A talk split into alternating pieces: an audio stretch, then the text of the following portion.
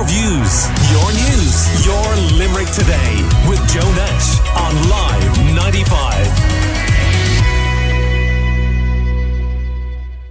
Simon Delaney is travelling around Ireland and indeed going elsewhere in his new TV series on RTE called On the Roads with Simon Delaney. And the show focuses on road safety and climate action, looking at the changes happening to try and make our roads safer and greener. And he stopped around the Barna Gap in Limerick. You might have seen that during last night's episode on RTE. And he is on the line to tell us a bit more. Hello, Simon. Good morning, Joe. How are you? I'm good. How are you doing? I am living the dream on a daily basis, Joe. so listen, th- this is a bit different to what we would usually see you do. So what was interesting about this project for you? Well, this is the, the fourth series show that I've done with the RSA and RTE, looking at kind of driving habits. Uh, in the first series, we looked at Irish driving habits. Then we looked at the point of view from cyclists, and then we looked at the driving tests. And now we're looking at things that have changed around Europe and schemes that have been put in place around cities and rural areas in Europe that we're looking at trying to implement here. So we were looking at where we're at here in Ireland in terms of road safety and what's happening across the continent and looking at what they're doing and seeing if we can implement them here. Right. And Simon, in the uh, local episodes of real relevance to us, you met with Seamus Collins, who's a road safety campaigner, about a dangerous stretch of road at Barna that a lot of us will know, but for those that don't, tell us a bit more about it. Yeah, we met with Seamus down uh, right beside the road. In fact, we stopped into a lovely coffee shop right next door and had a sticky bun as well. It was most pleasant way to spend the morning, Joe. um, but the road itself was, I suppose, you and I are of an age that we call we would have called it an accident black spot back in the day. Mm. Um, it was a particularly it's a fast road and had a bend in it, and it had caused quite a number of fatalities over the years. And Seamus and a group of local campaigners got together and said, "Look, we need to do something about the roads uh, and give the county council, you know, a bit of a push and."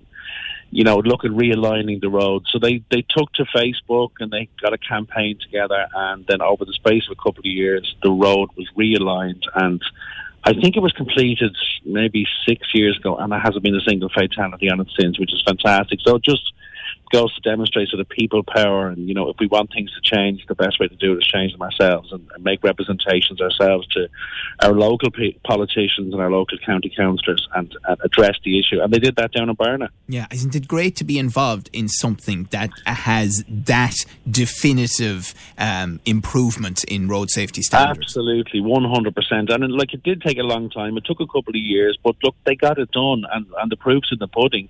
Joe, in, in the sense that there hasn't been a fatality on that stretch of road since they got the road realigned. So that works. And we're looking at similar schemes and systems that they put in place across Europe, not just in urban settings, but in rural settings, because the majority of roads in Ireland are rural roads. And we looked at how different countries police those rural roads and then schemes that we could do in in our rural areas that will improve the, the safety and not just safety, Joe. It's also tied to climate change, and this is not a debate any longer. We we've signed up to this in terms of a road safety strategy, which is called Vision Zero. We have to reduce road deaths by 2030 and eliminate them completely by 2050, and that goes alongside with having to reduce our carbon emissions.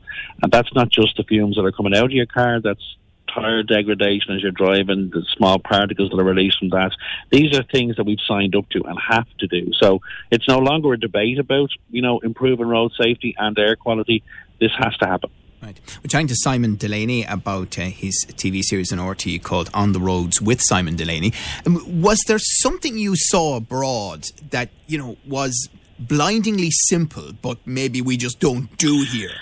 Well, uh, there's a lot of it, Joe, really. I mean, obviously, the big killer on our roads still remains speed, and that's right across Europe. It's still the number one cause of most uh, serious injuries and fatalities across the continent. Um, and there are little things that can be done. I mean, it sounds so logical when you say about reducing speed, but in particular when it comes to areas surrounding vulnerable road users, and maybe like schools, you know, so our planners need to look at how do we get our kids to and from the school safely. There was a great quote on the show last night where I think it was a, a politician in Bilbao said, you know, every 12 year old should be able to go to school, be it in a car or on a bike, on a bus, on their own, without their parents having to fear for their safety. Look, I have four kids myself. I know how handy it is to try and drop the kids up to the school gate, but that's not realistic anymore. There are schemes in place now across Europe, and some in Dublin, some in Ireland, uh, in Oranmore particularly, and in Dublin, where they're bringing in school systems to try and reduce the amount of cars in and around the school, reduce the speed limits. But again, oh, you know, people will only sign up to doing things like this in terms of leaving the car at home and taking the bike or walking the kids if it's safe to do so. There's no point in getting on a bike if there isn't safe cycling infrastructure. So it all comes back to planning. Everybody will say, if you do a survey, do you want the area to be safer for your kids? No one's going to say no. Everyone's going to say yes. But realistically, oh, we'll only sign up to it if there's a viable alternative there for yes, us. Yes. And do you think, Simon, that you know within a decade, let's say by the early 2030s, that the whole approach here will be different, and that far fewer people will be even using cars day to day?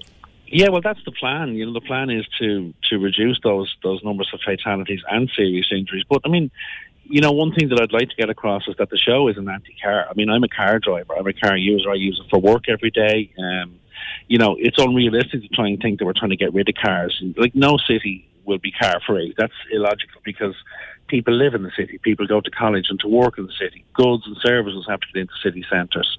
So it's unrealistic to say that everywhere is going to be car free. That's not going to happen. But what we might be able to do if we build better public uh, transport infrastructure, if we build safer segregated cycling infrastructure, if we build greenways like the ones down at Westport and Mayo, and encourage people to get involved in active travel, it's not just going to reduce road safety figures. But it'll make us healthier as a nation, and it'll make us cleaner and greener as a nation. Yeah, absolutely. Um, you're still stuck in, in a lot of different bits and pieces, aren't you, Simon? In fairness to you, I put down my I put my success, Joe, down to being very cheap and very available. That's the key. but, but, but, I mean, do you find that when you're out and about in, in, Dublin, for example, like what will people come up and talk to you about that you've been involved in over? My God, yeah, it varies, Joe. I mean, a lot of people obviously will, you know, watch Ireland AM every weekend, and that's that's the main thing. A lot of people still talk to me about Bachelor's Walk, which was 20 years ago on the telly. Um, a lot of younger people will watch, remember me from Roy, which was an animated series at RTE. Then there's people who remember seeing The Conjuring 2, the horror film, or they might have seen me in a show in London or in Dublin. So it's it's varied, Joe. when someone comes to me and goes, "I remember seeing you in," it could be anything. It could yeah, be Coronation Street, it could be Emmerdale, it could, anything. It could because because you even you were in The Good Wife for a couple of episodes. I was, yeah, yeah, yeah, yeah. I remember that that was one of the first gigs I did in America. Yeah, I went out there about eight, nine years ago and uh, signed with a management company and agents in, in New York and LA, and then ended up in a in an episode of The Good Wife opposite Eddie Izzard, which is incredible. That's right. Um, yes, yeah. I remember. It was a great episode. and, and and tell me, I mean, when you got on set there, you know, what was the the compare and contrast between the work you would have done this side of the Atlantic? Well, I think it's the same work, except the scale was different. I mean, the show, a show like The Good Wife shoots 10 months a year. They do 22 episodes a season. So they shoot five, six days a week for 10 months of the year. So there would have been a crew of about 250, maybe 300 on that show. It was shot in, in, um, in these sound stages in Brooklyn New York, and it's just an industry. Just one one soundstage was the Good Wife, and it was all the offices, all the interiors, the houses, etc. So it was just really the scale. But then you walk into the room and you see Julianna Margulies, Alan Cummings, uh, you know, Eddie Izzard, Christina Baranski, and you go, Jesus, Mary Joseph, I better not get it wrong here. Yeah. So if, if the pressure kind of comes on to you, but then you're there for a reason. You've auditioned and you got cast, you know, so you're you're cast because you they think you're able to do it, and then you have to turn up and do it, and you do. And, and you know, it's interesting you should say about Bachelor's Walk that people still talk to you about that.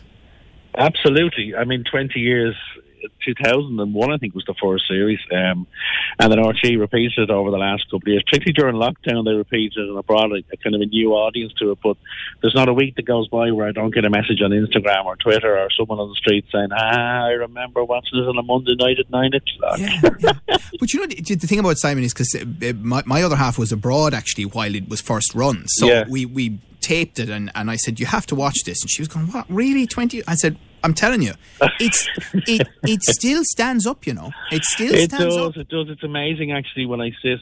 The last time it was repeated, I caught a couple of episodes and I sat with my my 15 year old and watched it. Yeah. And he was like, Jesus, you're smoking in every scene.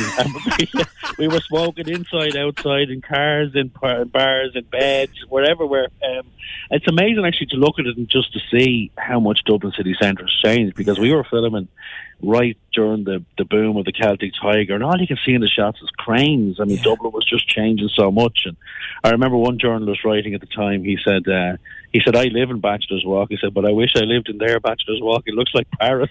yeah, it, I, I tell you, it was. No, it was, it was, it was brilliant. It was brilliant. All right, well, listen, it's great to chat to you as always, Simon, um, and uh, continued success to you. So this episode, the next episode is next Monday, uh, just to let people know about right. on the roads with uh, Simon Delaney. And I suppose the other point finally is the cost of keeping a car on the road at the moment is uh, insane.